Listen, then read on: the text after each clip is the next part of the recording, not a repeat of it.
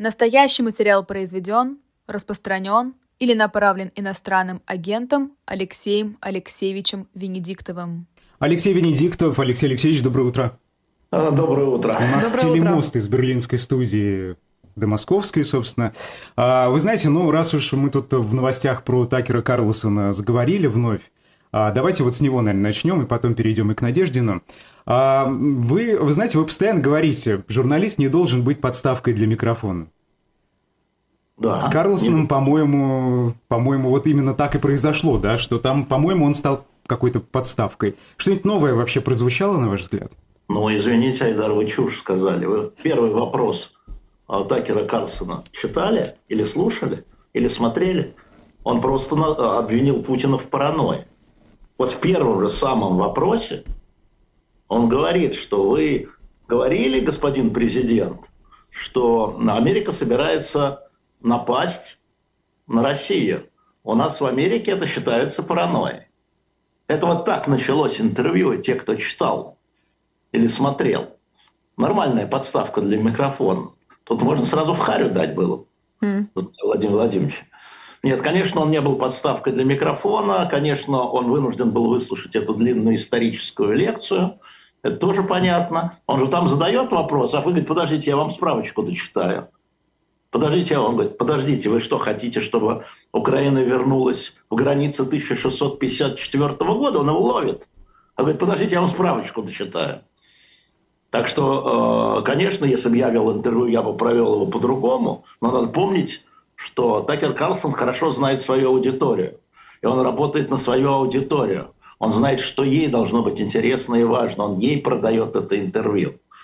И там до интервью очень многие там кричали, ну, конечно, договорняк, он про Гершковича ничего не спросит. Шесть раз. Четыре вопроса и две реплики про Гершковича. Причем утверждая в глаза а, Путину, что он не шпион. Так говорит, он не шпион. Говорит, отдайте его мне, я его увезу. Хотел бы я, чтобы так разговаривали российские журналисты с президентом, когда защищали Ивана Сафронова, например, от шпионажа. Так и разговаривали коллеги из «Коммерсанта», так и разговаривал Дмитрий Муратов, так и я разговаривал. Но где мы все сейчас? Так что на самом деле, конечно, он не подставка для микрофона. Прочитайте расшифровку, там есть чему поучиться. Если мы говорим о Такере Карлсоне. Но Путин тоже понимал, кому он дает интервью.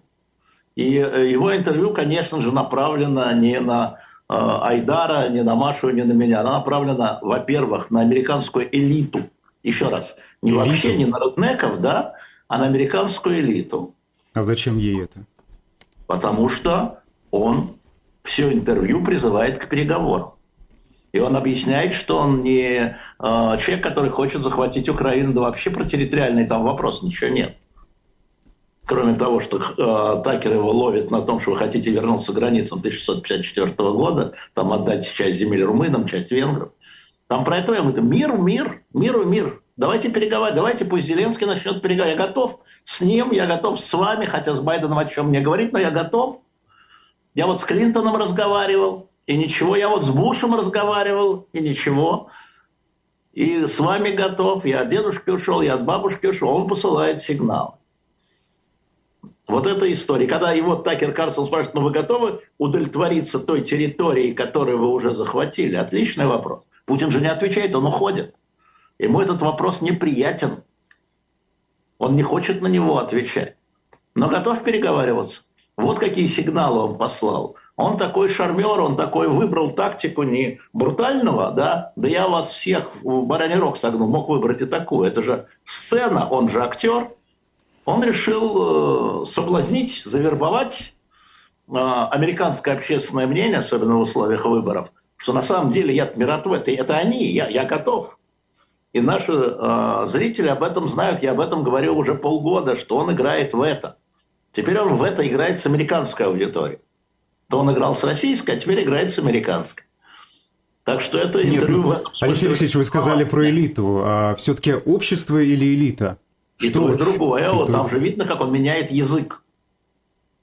Там же видно, как он меняет язык. Вот он меняет язык э, то на простецкий, но для народа, то на тонкие разговоры с президентом Бушем. Как он рассказывал про президента Клинтона, про президента Буша. да, как бы приоткрывая элементы даже. Мы могли договориться, но могли же, ну вот мы стояли в одном шаге, вот, вот только-только, ну давайте сейчас это сделаем. Вот что он говорит. Это говорит он элите, а не избирателю из штата Невада. Чтобы было понятно. Это его интерес. Но я хочу просто сказать, что уже в Твиттере на этом интервью уже 66 миллионов просмотров. Миллионов просмотров. И когда там кричат в Америке некоторые, кто такой Такер Калсон? Подставка для микрофона. Хорошая подставка. Хорошая подставка. Ну, вопросы-то не были заданы, те, которые... Какие? Задал, ну, вот, например, про Бучу, про убийство мирных жителей. А это не волнует американских избирателей и американских зрителей э, Такера Карлсона. Не волнует. Уж Такер Карлсон знает, про что спрашивать. Он и про Навального не спросил, он и про иноагентов не спросил, а потому что это их не волнует. Вот если бы ты сидел там, ты бы спросил, потому что ты российский журналист, и тебя волнует, что важно твоим зрителям и слушателям. Вот и все. А что про Бучу? Я тебе могу ответить про Бучу. Соединенные Штаты Америки объявили в розыск двух, двух людей, причастных к Бучу. Да, и это, да, и все. А что это такое? А ничего для них. Ну, это знает почему. Это очень значительная часть этой войны. То есть, э, это фактически Такер Карлсон это показывает... Так, это, это кто так считает? Украинцы, мы, но не американцы. Это американский журналист, а не журналист «Дождя» или «Эхо Москвы». А может ли действительно у этого интервью быть э, таков, такой эффект, как э, скажем так, усиление позиции Трампа перед выборами? Нет. Он дал точно понять, что он будет работать с любыми. Он говорит, что вообще президент Путин. не главный. Он там говорит одну вещь для американцев очень важно, которая, кстати, сейчас обсуждается уже сейчас в американских СМИ. Он говорит, вот президент Клинтон хотел, а его сотрудники не дали. Вот президент Буш хотел, а его сотрудники не дали. Управляет-то не президент у вас, оказывается, а какие-то спецслужбы – вот что он сказал. Не, не может. Это действительно так. Хотя он говорит с Байденом, о чем я с ним говорить буду? Вот, Такер, почему вы не позвоните? Носитель говорит, а что я буду ему говорить? Что оружие даете, а я, я не, не давайте? Ой, как я испугался. Это Путин глумит, чтобы было понятно. Ну, конечно, Путин ждет, э, когда в Соединенных Штатах Америки начнется хаос. А, он уже начался между Конгрессом и президентом, да, результат хаоса – недофинансирования Украины. Вот он на это играет, опять ничего нового. Опять ну, ничего нового. Убедительно выглядел Путин, на ваш взгляд? Не, ну слушай, ничего нового вообще не сказал. Ну чего, ну все исторические скопады и политики, во всяком случае, для меня ничего нового. Ну убедительно. Звучит Что убедительно. убедительно, ничего нового. Меня убедить в этом невозможно, я не сторонник всего вот этого, это как известно. Поэтому нет ни, никаких новых аргументов, чтобы я перешел на сторону добра, как российский избиратель, он не привел. Поэтому я остаюсь иноагентом. Нет, ну мы понятно, мы говорим про американскую аудиторию. Я не знаю, американская аудитория, подожди, подожди. Американская аудитория, наверное, может быть, в первый раз услышал такое дивное имя, как Рюрик.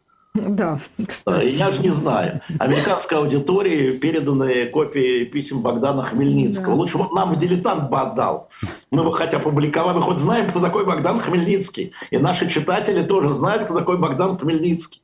Понимаешь? Mm-hmm. Поэтому насчет уби... что убедительно он хотел донести, что он миротворец, что это все не он, что он только в защитной позе что готов разговаривать. Вот это его задача была убеждать американских избирателей и американскую элиту. Ну, элиту вряд ли, но американских избирателей точно. А вы можете сейчас на переговоры. представить, какой, как, как, что за этим может последовать? Какие конструкции я не, могут? Я не думаю. Я думаю, что это его неверное представление о том, как функционирует американская демократия, вообще неверно. Поясните. Я так думаю. Ну, или не точное. А, но не так все это функционирует, потому что, например, для, а, мы, мы смотрим а, опросы, что интересует американских избирателей, там Россия или Украина там на каком-то там месте. Да, вот американских законодателей интересует, американских избирателей нет. У них первый вопрос сейчас – это экономика, второй – миграция. Угу. Вот эта тема, да, и нет там никакой России, Украины близко, там Путин, а Зеленский. Вот для э, американской элиты, да, для американских избирателей нет. Ну, 66 миллионов, Алексей Алексеевич. Это любопытно, так э, они сами подняли скандал. Половина, значит, кричала, что Карлсон никакой журналист, да, и что он, значит, как Хиллари Клинтон сказал, полезный идиот. А, вот. И народ ринулся смотреть, но это же совершеннейший эффект, да. О, как интересно, ну-ка мы посмотрим. Даже те, кто не собирался смотреть это, сейчас ринулись смотреть. Это mm-hmm. такой эффект Барбары Стрейзен, очень хорошо известный нам, им. Mm-hmm. Я тоже не собирался ночью смотреть, но когда первая прилетела значит, по Гершковичу, когда он признал, агентству сообщили, что э, он даже сказал, на кого поменять, таким описал, вернее, на кого поменять. Гершковича не удается. Наши зрители об этом знают. Я об этом говорил полгода здесь. Полгода я здесь об этом говорю. На кого Путин хочет поменять его. На, на Владимира Красикова, который сидит в Германии за убийство Хангашвили. Угу. И Путин его описывает. Нашелся патриотический гражданин, который угу. убил бандита в одной из стран союзниц США. Почему бы не поменять? Угу. Вот впервые он обозначил цену. Я подумал, блин, надо смотреть. То есть я представлял, что будет вопрос по Гершковичу, но я, конечно, не знал, что, во-первых, а, Карсон предложит увести его, сказал, дайте его мне. Это тоже. Я увидел, что Путин слегка припух. Я поэтому не только прочитал, но стал смотреть, как это происходит. Mm-hmm. Да я же Путина реакции, ты знаешь, он припух же, отдайте мне. Ты что, парень? Это же драгоценность, это же обмен, это же товар. Ну, смысл? Mm-hmm. Ты что? Шаги навстречу. А он еще раз, а потом еще раз. А потом Путин говорит, он шпион. А Гершкович говорит, он не шпион. Э, Карсон говорит, он не шпион просто. Он не шпион. И опять этот дернулся. Же видно все. А зачем, зачем, зачем Путину и России Красиков? Практически это, это зачем он нужен? Я могу только догадываться, в смысле представляя Путина, а зачем Путину в России был Бут, который ну, Учитывая его связи, может быть, поэтому, отвечаю, да? Отвечаю чтобы все, кто в дальнейшем будет совершать такие действия, знали, что их будут вытаскивать.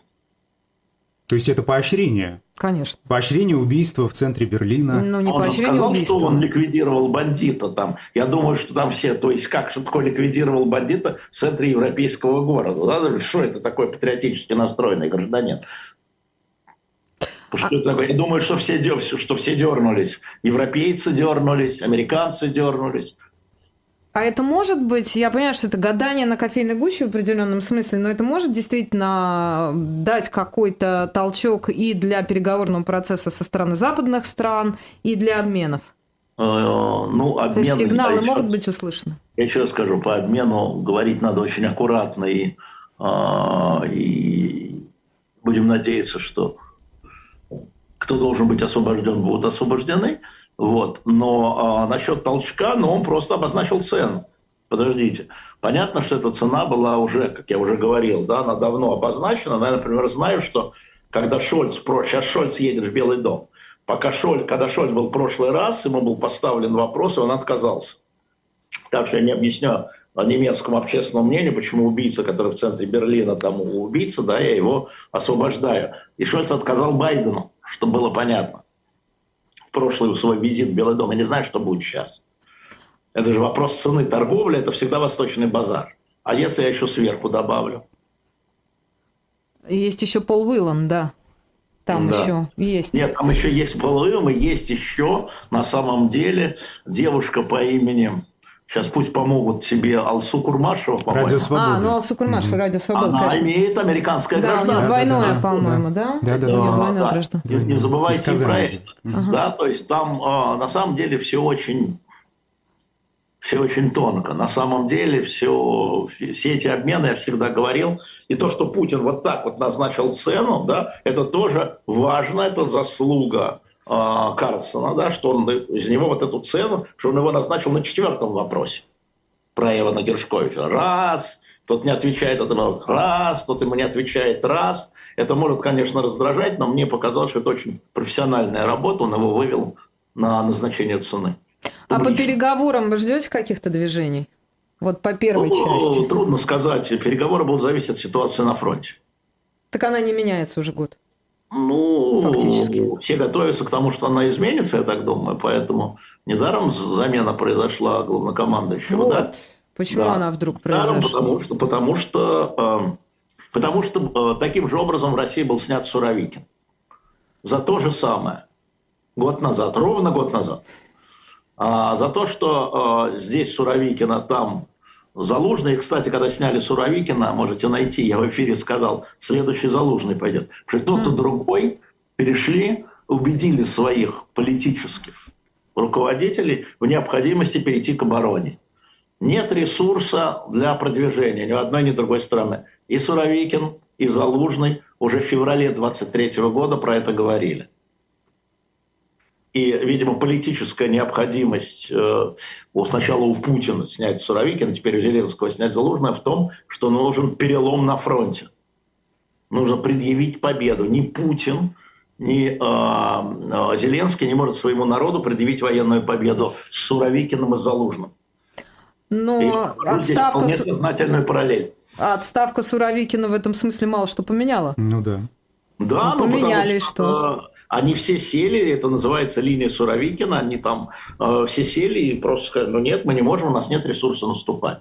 Но Россия может сидеть очень долго, потому что она не говорит, и, кстати, Путин уже спросил этот э, Карлсон, вы удовлетворены будете теми территориями, которые вы захватили? Да, вот так важно.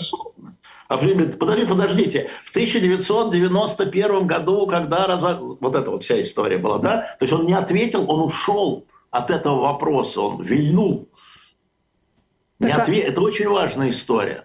Как он уходил от вопросов, посмотрите, стыкуйте вопросы и ответы, да, и увидите вот такие зазоры. Поэтому я думаю, что обе стороны готовятся а, к перелому на фронте.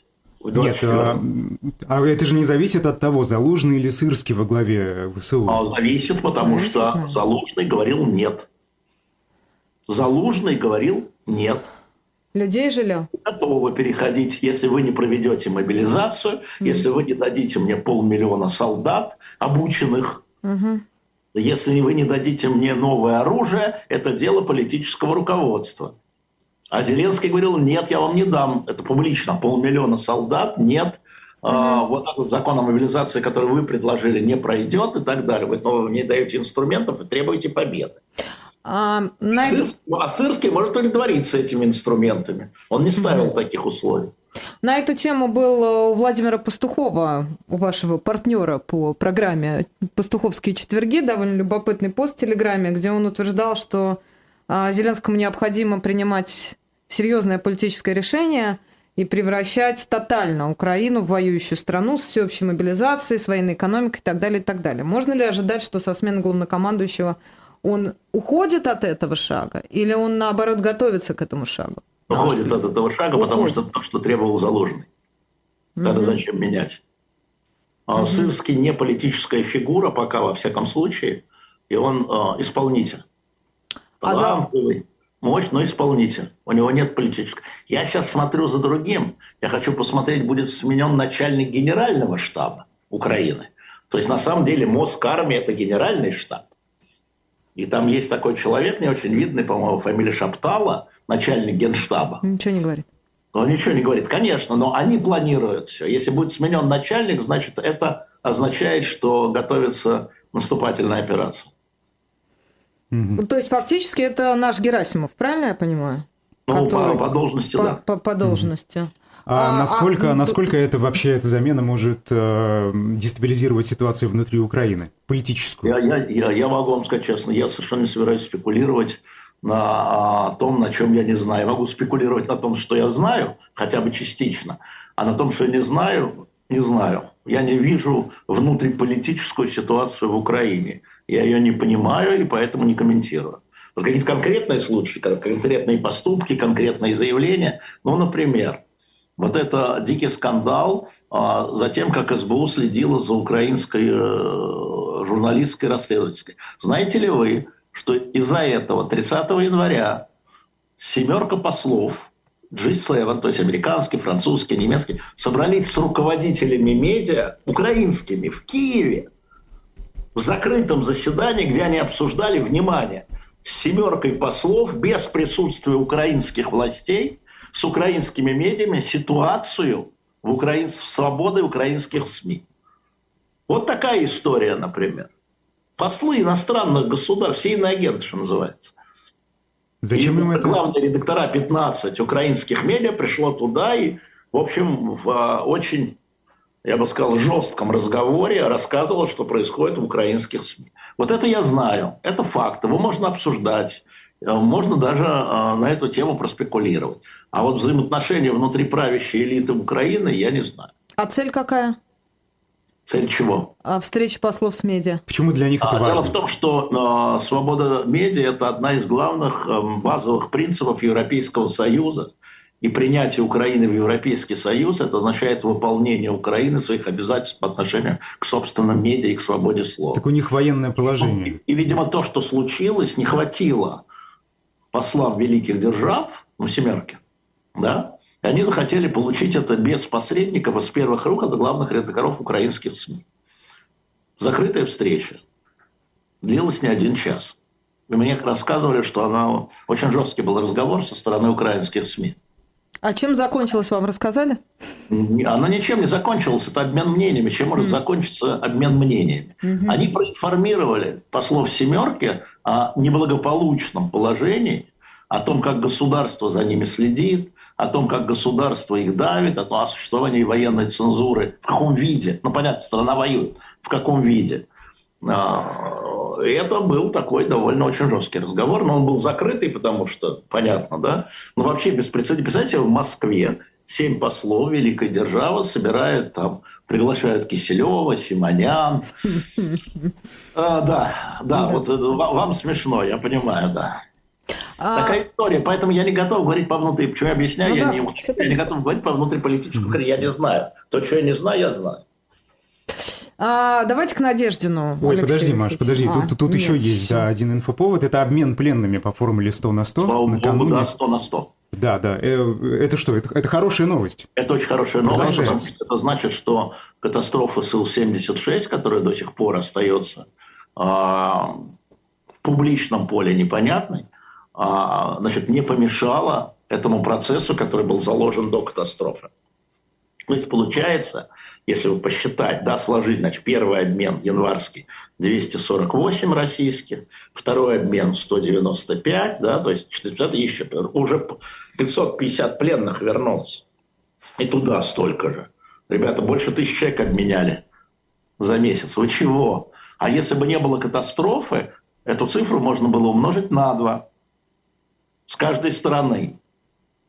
Это очень позитивный процесс. Если есть что-то позитивное да, в отношениях, и этот позитивный процесс, и там происходят впрямую, единственная сфера, где впрямую происходят контакты, хотя были посредники, на этот раз не Катар, а Объединенные Арабские Эмираты, угу. а, да, а где Объединенные Арабские Эмираты, а, а где Украина с Россией, тем не менее.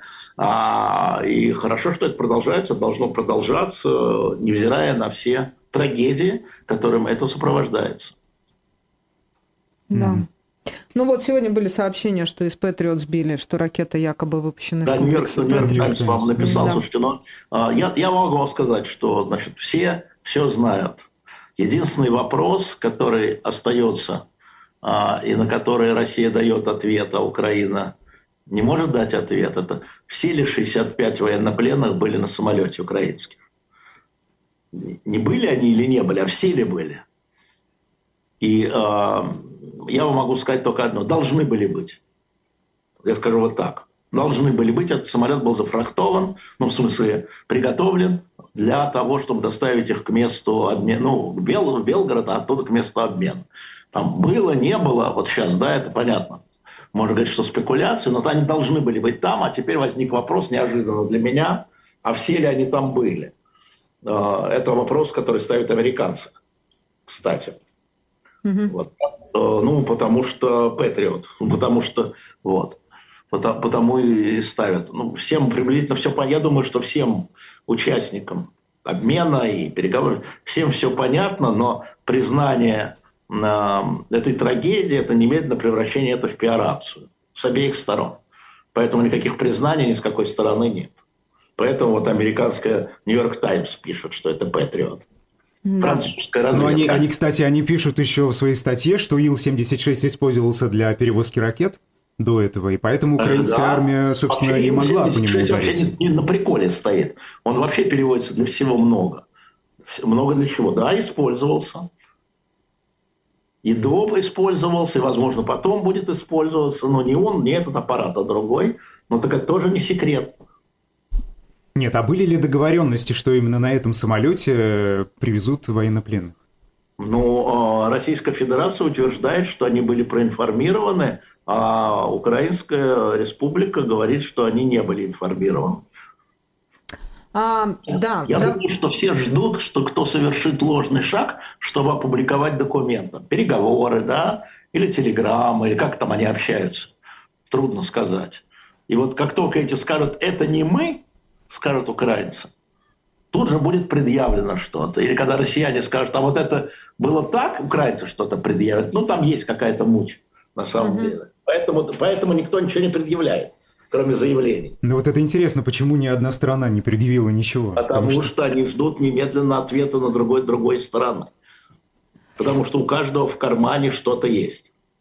Потому что это перешло в область пиара уже, ну, публичного. Да. Это, не, это уже не по сути, по сути все понятно. А теперь это будет в публичном поле это инструмент дополнительной войны. И вот сейчас поменялась ситуация. Уже украинцы не требуют международного расследования, а Путин требует международное расследование. А сначала было наоборот. А что случилось? Что вскрылось? Что теперь поменялись на 100%, на 180 градусов, да? поменялись позиции обеих сторон. Нет, я не понимаю, а почему Россия не может опубликовать условно переговоры, да, чтобы дать понять, что Украина сбила-то? Посмотрите. Почему Нет, они молчат? Это же очень важно. Ничего не было. Переговоры про сбило ничего не было. Я говорю, переговоры о том, что этот самолет был зафрахтован для перевозки а, военнопленных. Вот была информация поставлена Украине или не была? Когда была? Один из генералов говорил за 15 минут. Но простите, а, за 15 минут невозможно режим тишины создать. Ну, невозможно. Да? Особенно если какая-то спецчасть тайно привезла Патриот в это село. Понимаете, да? же нужно тогда через Киев гнать информацию, а не напрямую. За 15 минут невозможно. Вышел пописать в туалет, пока телефонограмма лежала на столе, понимаешь? И она вот лежала. И адъютант не вошел. Это, эта история, вот она требует расследования очень тщательного и поминутного. Было, за сколько было, как это зафиксировано, как это было 3 января, так был соблюден тот же протокол или не тот же протокол. Понимаете, да? Это такая история. Это искусство войны. Кстати, мы выставили сегодня на shop.diletant.media а, несколько дорогих книг, ну, на подарки, естественно. И вот одна из них, давайте я вам покажу, а вы позавидуете. Это дорогие книги-подарки, это Сунь Цзы «Искусство войны». Вы подготовились, Алексей Алексеевич, как я, обычно. Она вот сделана, она подарочная, да? Я эти книги, на самом деле, все было уже написано. Так что на shop.diletant.media, а вот, например, еще история казачества. Вот такая дорогая книга. Вот Алексея Гордеева. Да, вот такая. Ну, это подарочное издание, понятно к 8 марта, как я говорю. Но все в одном экземпляре, мы там 20 книг подобных выставили на shop.diletant.media. Если вам нужно будет сделать подарок, заходите. Именно подарок, что тут вложиться деньгами надо. Покупайте. Но искусство войны, это вот оно очень современно звучит. Почитаете и ужаснетесь. Когда Сунь Цзэ это писал? Да хрен знает когда. Ну да. ладно, давайте перейдем к Борису Надеждину. А, а немецкая газета, вы знаете... Я его вчера несчастного выпустил, он ушел мокрый просто отсюда, педалага. Несчастного? Ничего страшного, кандидат в президенты, между прочим, да. А, хорошо, тут а, немецкая газета опубликовала статью прямо на обложке, да, а, про Надеждина, и вот что они пишут. «Слишком опасен для Путина» заголовок. Что действительно забоялся его, испугался? Заголовка – это мы это мы сами любим. Да, особенно газета «Коммерсант» вышеупомянутая. А, значит, смотрите, он поломал картинку. Вернее, не он поломал картинку, а вы поломали картинку. Вы те, кто стоял в очередях за подпись. То есть была некая а, в этой, а, как в любой последнее время, военной или кампании, в предвыборной кампании, а, освещение сейчас имеет очень важ... играет очень важную роль. На самом деле, может быть, главную роль. Картинка имеет э, отлита в граните, как Дмитрий Анатольевич говорил, да? А это уже не упаковка, это суть. И когда Надеждин, наверное, пришел там в администрацию несколько месяцев назад, сказал, я хочу пойти, на него так посмотрели снизу вверх или сверху вниз и сказали, Надеждин, кто ну, ну и ну попробуй, да, ну, нам не до тебя, у нас тут вот Путин. А, и 2%, полтора права на Бабурина, 0,68%. Да? Ну, пусть он там себе как-то. А картинка была такая, идем, идем, идем, идем, и вот эту всю мелочевку, мелкую рыбку, может, тоже зарегистрируем, пусть там для разнообразия у нас демократия и все. И вдруг история с очередями. Значит, стоят тысячи людей. Они стоят внутри России. Ну ладно, это вы отщепенцы. Или мы отщепенцы, иноагенты. Да? А там стоят в провинциальных городах, не в этой гребаной Москве или гребаном Петербурге, которые так нас не любят, стоят в каких-то... в Белгороде, при фронтовом, простите, да, собирают подписи. И картинка поменялась. И одновременно с этим растет рейтинг реально, и все компании, которые считали, считали его на втором месте от 7 до 10, потом до 12 процентов, это теперь так не пойдет. Надо менять картинку и тактику. Значит, снимаем, быстренько, быстренько, быстрее, быстрее, не надо мы дней добавлять, не надо, снимаем. Все, снимаем, все, забыли про него, завтра забудем, все, нет никаких. Вот четыре и пошли. То есть он или вы, которые стояли в очередях, поломали им вариант А. Они перешли к варианту Б, который у них, может, и не был. Ну, неважно. Это он был, потому что на выборах мэра было то же самое. Собянин и три, значит, товарища, включая Довинкова, от парламентских партий. Теперь будет Путин и три товарища. А в этом смысле он оказался опасен. В этом смысле. Почему 10% том, опасны, Алексей Алексеевич? Ну, 10% а? это же не так много, там еще 90 Конечно. остается. А, а еще они подкрутят, да, и будет не 10, а будет там условно 6. И что? Не будет, и это даже подкручивать не надо. Если будет 10, это не важно. Это не важно. История в другом. И это не выбор. Это должен быть дистанционный референдум, что есть Путин, а остальные 5%. Есть Путин и 4 кандидата по 5%. Есть Путин 80 и, и 20 на всех остальных, из которых все поддерживают специальную военную операцию. То есть 100% за специальную военную операцию. Морально-политическое единство российского народа. И тут выходит какой-то хрен с горы, парень, который ни два, ни полтора. Это кто вообще? Где он был все эти годы? Да? Такой лояльный зайнер и собирает на с себе... Улицы. Человек с улицы, да. Нет, что такое 10%? Это 8 миллионов голосов от пришедших. Ни, ничего себе! То есть это не 400 иноагентов, не тысяча политзаключенных, не 300 тысяч или там миллион иммигрантов, а 8 миллионов. Какое морально-политическое единство? То есть нашелся, как это, я не знаю, как это называют, ну, магнитик, да, случайно попавший в стружку, который начал там, независимо от формы и цвета магнитика, начал собирать вот это все неудовольствие в миллионах голосов. Вот что опасен тем демонстрацией отсутствия морально-политического единства. Вот к слову демонстрация как раз мне хочется в этом да, смысле обратить на него внимание. А, мы это с вами, по-моему, обсуждали еще, когда Навального сажали, что можно посадить Навального и загнать всех этих людей куда-то вот в невидимую зону в какую-то, но при этом они с этого момента Путина любить не начинают. То есть Путину как бы сигнал, Важно. что хорошо, нет демонстрации, но люди-то есть, 8 миллионов-то есть. есть. Вот пусть сидят по квартирам и не пятюкают. Или уезжают. Пятюкают. И а, почему? а их Путин понимает как угрозу, как потенциальную угрозу? Или нет, если их не, не замечать и не, не будет у вас демонстрации, то у вас и как бы и протеста нет? Никакого, даже пассивного. Пока, пока люди не на улице, угрозы нет. Угроза, картинка, люди на улице, демонстрация того, что они существуют. Существуйте по своим кухням. Это, и Нет, это я... изменение политики. Люди вышли на улицу в очередь.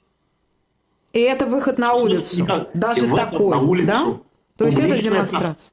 в публичное пространство. И в этом смысле нет никакой разницы между людьми, которые стояли а, в очередь, оставляя подпись, как бы за Надеждин, оставляя свою подпись, тут главное слово «своя», свою подпись, и между башкирскими волнениями. И то, и другое улица, и то, и другое демонстрация на всех экранах, а, на всех СМИ, которые как бы подталкивают других, значит, можно. О как! Поэтому довольно жестоко подавили башкирские, довольно жестоко, продолжают жестоко, не лайт, да? А здесь просто оп, и выдернули этот магнитик, как они считают. И стружка опять так должна, это металлическая, там, по кухням разойтись. Ну, не выгоднее ли им было показать, что... Ну, условно, вот давайте вернемся, да. В прошлое Дмитрий Песков, пресс-секретарь, а, говорил, что все-таки есть. Там, по-моему, он называл 20%. А, по-моему, 20% он называл той части российского общества, которая настроена антивоенно и не поддерживает политику Путина. Это было в начале войны, если я не ошибаюсь. Почему бы им не допустить Надеждина и условно не показать всем? Вот посмотрите, вот ваши полтора процента по результатам выборов, вот вы, у вас полтора процента всего лишь. Так они 10. так и думали. Так они так и думали, когда это было полтора процента. Так а подкрутить не получится а когда это стало полутора? 10, mm-hmm. а когда это стало 10, это уже поломало игру, еще раз объясняю. Пока это было полтора процента, да и хрен с ним. Um, ну, 10 это по Russian Field. вот сидя, что. Я уверен, если бы у меня было 2%, меня бы допустили. И я думаю, что это возможная была история. То есть вы имеете в виду, что нельзя настолько подкрутить? Нет, конечно, нельзя настолько прокрутить. И, извините меня, существуют люди, которые знают, насколько можно прокрутить. У нас был Орешкин, а, который а, вам сказал, что максимальная значит, а, изменения это 20% внутри этих 20. Угу. Значит, можно сделать из 20 16, но нельзя сделать 6.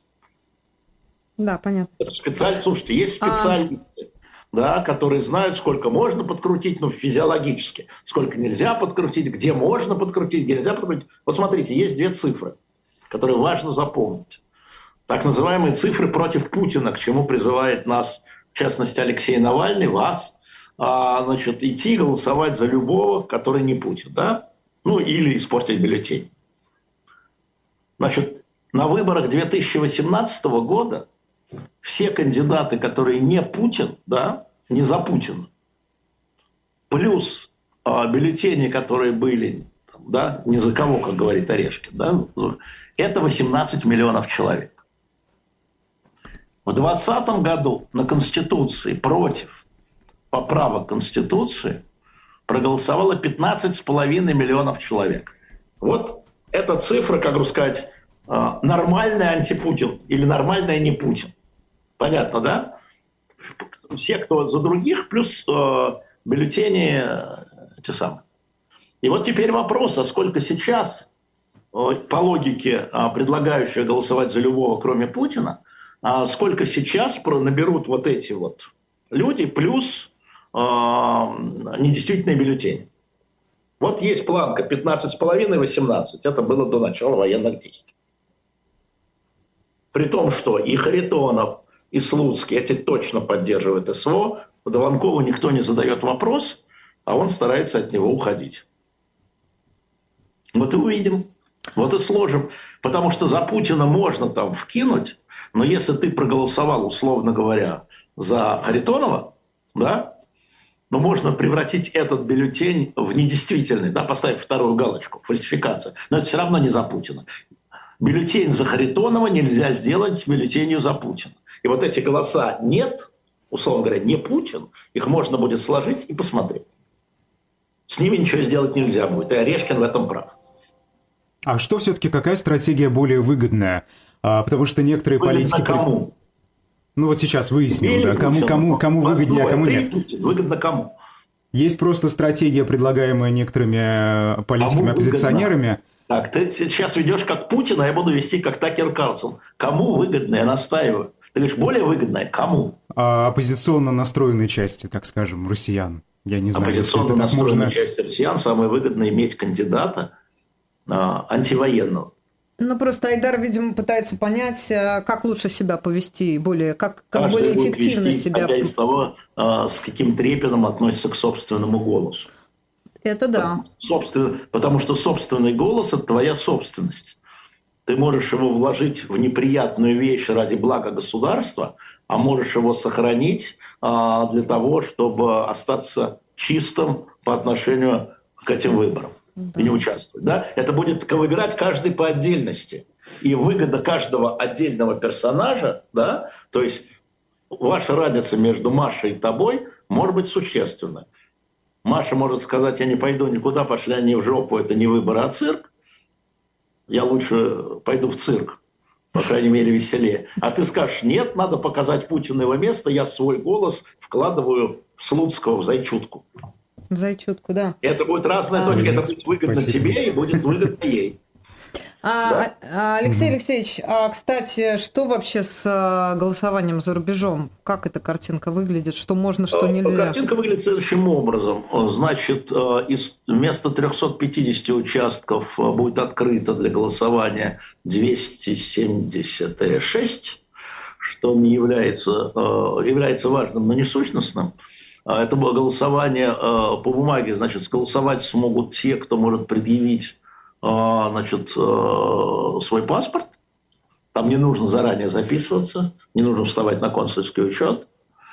А в Москве, возможно, будет те, кто прописан в Москве, возможно, будет применение электронного голосования а, удаленное по московской системе, по не московской нельзя и, э, или бюллетенями, соответственно, в том городе или в той стране, где вы живете. Неважно, ты можешь полететь там, условно говоря, если в твоем городе не, не открыто, там, в Берлине, предположим, не открывается, ты можешь полететь в Мюнхен, там проголосовать, или в Париж, или куда угодно, там, где открыто. Это не обязательно жить в этой стране.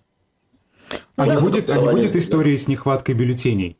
Потому что по офици... официально они же считают, они отправляют количество такое, которое на консульском учете находится. Да, конечно, а, конечно. А, значит, бюллетени отпечатано 113 миллионов на 114 миллионов а, избирателей, которые в списках. Вообще всех? Вообще всех. Значит, 2 миллиона человек стоит на консульском учете, если я правильно понимаю, избирателей. Потому что вы стоите, если можно сказать, стоите на учете там, где вы прописаны. То есть вы в списках там, где вы живете, жили там в Москве или в Уфе или где угодно, понятно, да? Но вы можете прийти туда, где в любой стране показать паспорт и проголосовать. А нехватка бюллетеней может возникнуть, да, потому что, условно говоря, в консульстве там, не знаю, Берлина, они посмотрели, у них на консульском учете там 400 человек, предположим. Угу. Они взяли 600 бюллетеней да, а там пришло 6 тысяч человек. Ну, я не знаю как. Это я не знаю, как оно будет. А как, да. как, кто может предугадать, как это будет? Я не знаю. А... Список, нет, нет избирательных списков для за рубежом. Да. Ну вот. А, Алексей Алексеевич, а возвращаясь к Надеждину, он вам вчера, может быть, рассказал, я просто прошу прощения, не слышала ваш эфир. А, какие у него-то дальнейшая стратегия какая? Ну, и вообще какие перспективы? в конституционный а, Верховный суд. Так. А, мы, мы серьезные люди, мы приблизительно понимаем, чем это закончится. Угу. Но а, он сказал следующее. Значит, э, он член партии «Гражданская инициатива», он вступил в партию. И на региональных выборах, там, где списки, скажем, в Татарстане, он сказал, он будет э, возглавлять на осенью эти списки некоторых крупных субъектов, где есть гражданской инициативы, где будет его выдвигать. То есть он будет продолжать быть таким, как он считает, возможно, паровозом для региональных выборов. В и... сентябре. Это будет в сентябре уже. И кем, кем он может стать в результате? Политиком федерального значения. Ну, он депутатом? Он уже стал. Нет, это не обязательно он станет депутатом. Он депутат Подмосковья. Но он может двигать Федера. эти списки паровозом. Угу поскольку он получил федеральную известность. Ну вот ему Элла Памфилова Нет. уже посоветовала открыть политическую партию, собственно. Ну, я думаю, что Элла Памфилова не очень хорошо знает в этом смысле политическую практику, но Надеждин сказал, что он в партии гражданская инициатива, в той, которая его выдвинула, которая уже есть, которую не надо основывать, и чей, кто председателем является Андрей Нечаев. А, а такой вариант, как мы обсуждали сегодня, я это выдавала да, за собственную идею, хотя она уже звучала в медийном пространстве, а, по поводу того, чтобы передать эти голоса Дованкову. То есть э, сделать символический жест? Я ему задал вопрос, он сказал, что решение по э, голосованию 15, 16, 17 марта, если Верховный суд меня не восстановит, я объявлю 14 марта. Но обязательно идти голосовать. И обязательно, это он говорит, и обязательно на участке он против электронного голосования, он к нему относится скептически. А, а сможет ли марта он объявит о своем решении. Но идти голосовать в любом случае обязательно. Не, а, да. не поздно? А что так поздно-то? Это к нему вопрос. Ну, как-то мало остается времени для раздумий. А можно уже там, я не знаю, в отпуск уехать или а на дачу 14 марта? Только, когда тебе Надеждин, что ли, разрешает, раздумывай без него. А он 14 марта добавит. Ничего, ничего. Когда Алексей Навальный за день до голосования объявлял, никто не возмущался. Ну вот он идет да, по этой же тактике. А сможет Дованков аккумулировать вокруг себя голоса за Надеждина? Или а мы не там... видим его отношения к СВО, ему никто же не зовешь, э, всерьез никто не брал. И э, мы, конечно, его позовем, он, конечно, не придет, но мы его позовем. Так мы его и звали, Алексей Алексеевич, много мы раз. Звали, а он, звали, да. да, они вообще к нам никто не хотят идти, кроме но, Надеждина, смотрите, кстати. Вчерашнего дня, со вчерашнего дня, значит, ЦИК отказал Надеждину, но внес Дованкова. Вчера. Он в новом статусе. Мы будем звать, но пусть коллеги-журналисты задают ему вопрос, что я могу по этому поводу делать. Про СВО, про политзаключенных. Ну, пусть. Так же, как задают этот вопрос и кому угодно. Путину, Слуцкому, Харитонову. А как вот эта повестка, вот возвращаясь к тому, с чего мы начали сегодня наш разговор, э, вот это вот стремление Путина к переговорам и Путин миротворец? Я, я не уверен, что он стремится. Я говорю а, о том, что он об этом объявляет. Как? А? Что он? Еще раз извините, я не услышала. Я не говорю, что он стремится к этому, я говорю, что он об этом объявляет. Объявляет, да, но тем не менее. Вот антивоенный кандидат, условно говоря, Надеждин, ну, предполагаемый, антивоенный кандидат Путин, который говорит о перемирии. Вот в чем разница? Можете мне объяснить? Но разница в последствиях.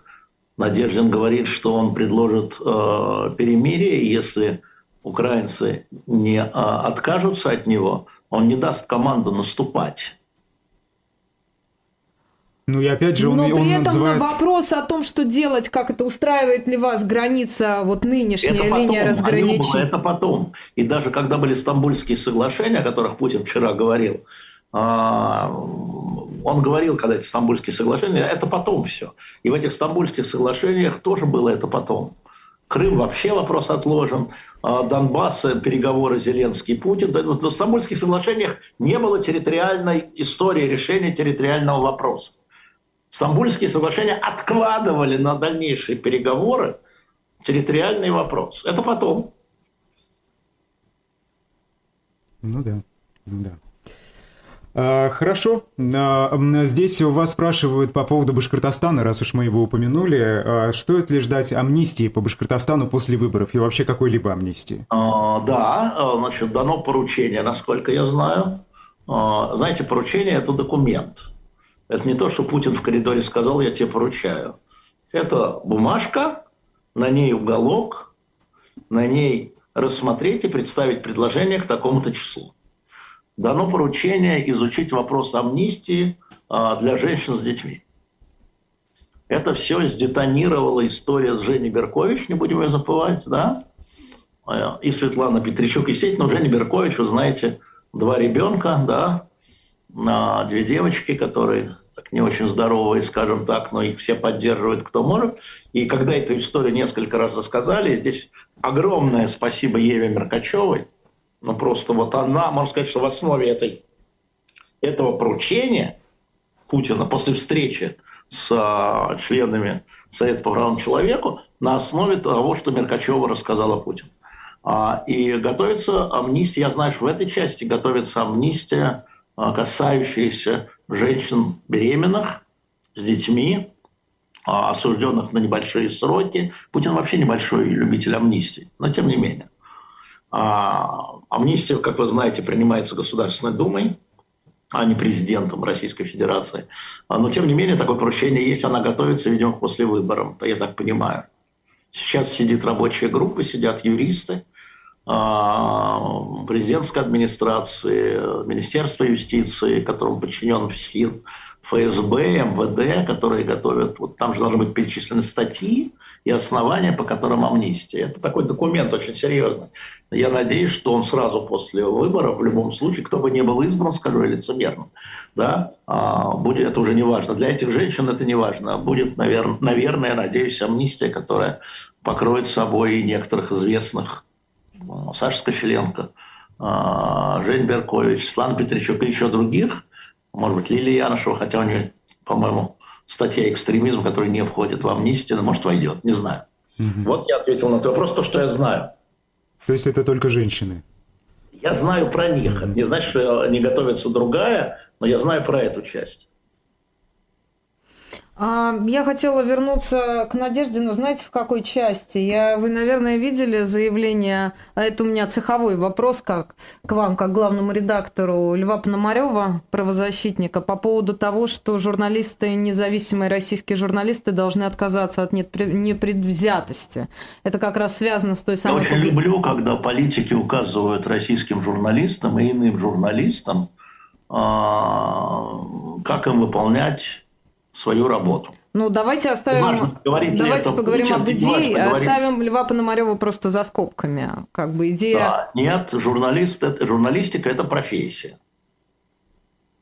Журналистика – это профессия. Представляю, как во время Вьетнамской войны президент Никсон объявляет американским журналистам, что вы должны отказаться от непредвзятости и во всем поддерживать свое правительство.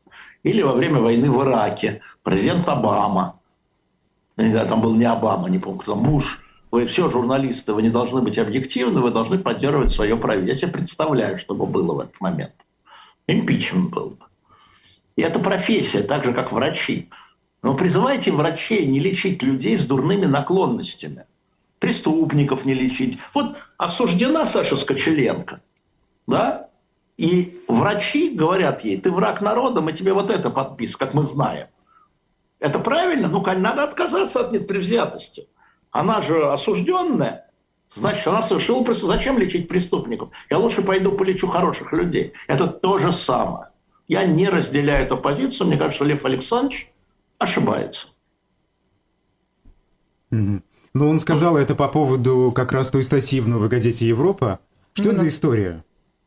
Когда якобы гражданская... Я могу сказать одно. Мне кажется, что это плохо сделанный материал причина его появления э, мутная, а материал сделан плохой. Вот он просто плохо сделан. Вообще, что вы там написали? Все утверждения, которые сущностные, не доказаны, а все, что доказано, срач в штабе, не сущностно. Вот и все. Это просто, ну как, бывает, что и у нас бывает плохо сделанный материал. Что, не бывали на их, что ли? Добывали. Просто надо понять, сказать, ребята, что-то мы тут это, да, и пойти дальше извините, извиниться и пойти дальше. Но так бывает. Но для меня, да, это просто плохо. Я прочитал статью, я не понял, а вы о чем? Вы утверждаете, значит, что там очень смешно. А, значит, они там проникли, там специально, чтобы завалить. Впрочем, мы этого не можем доказать. Вы, вы чего? Вы зачем тогда написали 2000 букв, чтобы тремя буквами, а, именно тремя буквами послать все, что вы написали? Для чего?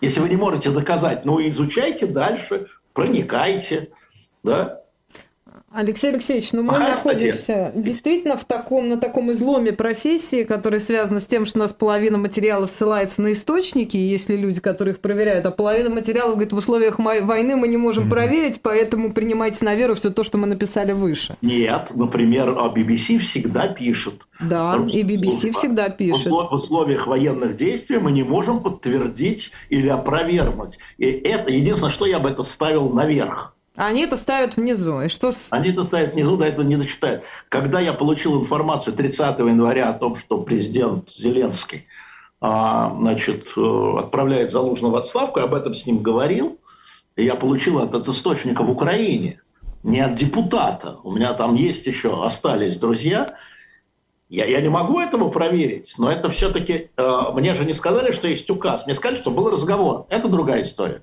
Было, не было, могло быть, зная предыдущее. Но мы же не говорили, что он отправил его в отставку. А в, в «Новой газете» практически было, что они вот сделали это потому-то. Да? Это просто ну, неправильно, это обман своей аудитории. Может быть, и не было цели обмануть, но получилось, что ввели в заблуждение. И вчера, значит, это продолжал отбиваться у меня здесь. Надеждин говорил, нет, я не верю в то, что у меня там э, специально засланные значки. Я всех этих людей знаю по 20 лет. Ну, хорошо, ну просто... Ну, слушайте, мы так долго обсуждаем сырой материал, это можно обсуждать только в том случае, это купленное в администрации президента. У нас есть доказательства? У нас нету доказательств. У нас нету доказательств. Поэтому к этому надо относиться как к сырому материалу. Или когда мне говорят, это договорняк Такера Карлсона с этим самым спутником. Mm-hmm. Вы с ума сошли? Какой договорняк? Но вы посмотрите на него, не на Путина. Вы посмотрите, что, как он ставит вопрос. Где договорняк? Вы знаете, как Путин уходит от этих вопросов? Если бы был договорняк, у Путина был бы ответ, а у Путина нет ответа на эти вопросы. Он справку читает про Киевскую Русь. В ответ на вопрос вы хотели, вы объявили, что э, США хочет напасть на... Подожди, подожди. Я этого не объявлял. Я это... Вот я вам только справку прочитаю. Какой договорняк? Ну, надо же по факту, по тексту смотреть. Я поэтому сначала послушал, ну, я английский не знаю, но я послушал в каком-то русском переводе, потому что мне нужна была реакция, где Путин, я же знаю язык его тела, да, я же знаю, как он реагирует. А потом я перечитал стенограмму, которая на сайт... А... Ой, да, что-то у нас, что-то у нас, ну все, это, понимаешь, это просто время вышло и отключаем, как говорится, как в программе 69 минут у Лизы Лазерсон и так, Олега Кашина. Это был э, Алексей Венедиктов. Алексей Венедиктов Алексей к нам, к нам вернулся. Вы, да. убежали вы, вы пропали на какое-то время. Но это все происки я врагов. Просто, просто не надо меня, это я режиссеру в Берлине говорю, не надо меня отключать. Режиссер в Берлине а, машет руками, отмазывается и говорит, это не я, Алексей Алексеевич. Понятно, я не знаю, Цукерберг по... или кто там? Я, я позвоню ему. Поверите вы, вы позвоните Цукербергу. Поверю, это договорняк чей-то, Алексей договорняк, Алексеевич. Это договорняк, да. Да, спасибо. Журналист спасибо Алексей Венедиктов. А я хочу сказать, что у нас завтра в 13 да. часов у нас с Бонтмана будет Григорий Явлинский. О, ваша серия продолжается. Наша серия, да, он как раз очень интересно, потому что яблоко ведь ни к чему еще не призвало. Это правда, да. Это правда. Не заняла позицию, не помогала собирать подписи. Да. И не жалеет ли Григорий Алексеевич, что на его месте, на месте Надежды, мог быть он. Не жалеет ли Григорий Алексеевич, такой, мне кажется, это... будешь, мы знаем эту историю. Да. Эта фраза «не жалеет ли Григорий Алексеевич» – это фраза, которая в той или иной степени сопровождает всю политическую карьеру Григория Алексеевича. Ну, вот я не сторонник таких обобщений. Да, вот конкретная история. Да. Вот человек, которого никто не знал, и благодаря тому, что он с вашей позиции, Григорий Алексеевич, с позиции немедленного перемирия освобождения политзаключенных, ушел на десятку процентов в начале кампании. Может, вы поторопились? У меня будет этот вопрос к нему. И Слушайте, ну все-таки, а может быть, как раз Надеждину на руку сыграло, что его никто и не знал. Явлинский, он уже с каким-то багажом за спиной, с определенным и это верно. капиталом, да. И это верно, но я все равно считаю, что Григорий Алексеевич, я это ему говорил и скажу еще раз публично, что он спрыгнул раньше, чем поезд даже двинулся. А, да, а мы завтра в утреннем развороте с Айдаром из берлинской студии. У нас завтра Матвей Гнопольский, это уже точно. Ну и, и еще кто-то, да, и обязательно кто-то найдем. Готов, готовимся, да, вот, и в общем будем работать. Матвей будет от вас уворачиваться из-за Залужного, как Путин уворачивался от Такера Карлсона. А мы его будем, а мы его будем ловить. Да, Шесть раз спросит, зададим один и тот же вопрос, как Такер Карлсон. Вы осуществляете договорняк. Ну, как минимум, да. С Гонопольским нас многое связывает, у нас давний договорняк, это правда. Я пойду читать своего Лао дальше. Да, спасибо большое, журналист Алексей Венедиктов, Майер Сахмадеев. До завтра, берегите себя и хорошего дня. До свидания. Счастливо.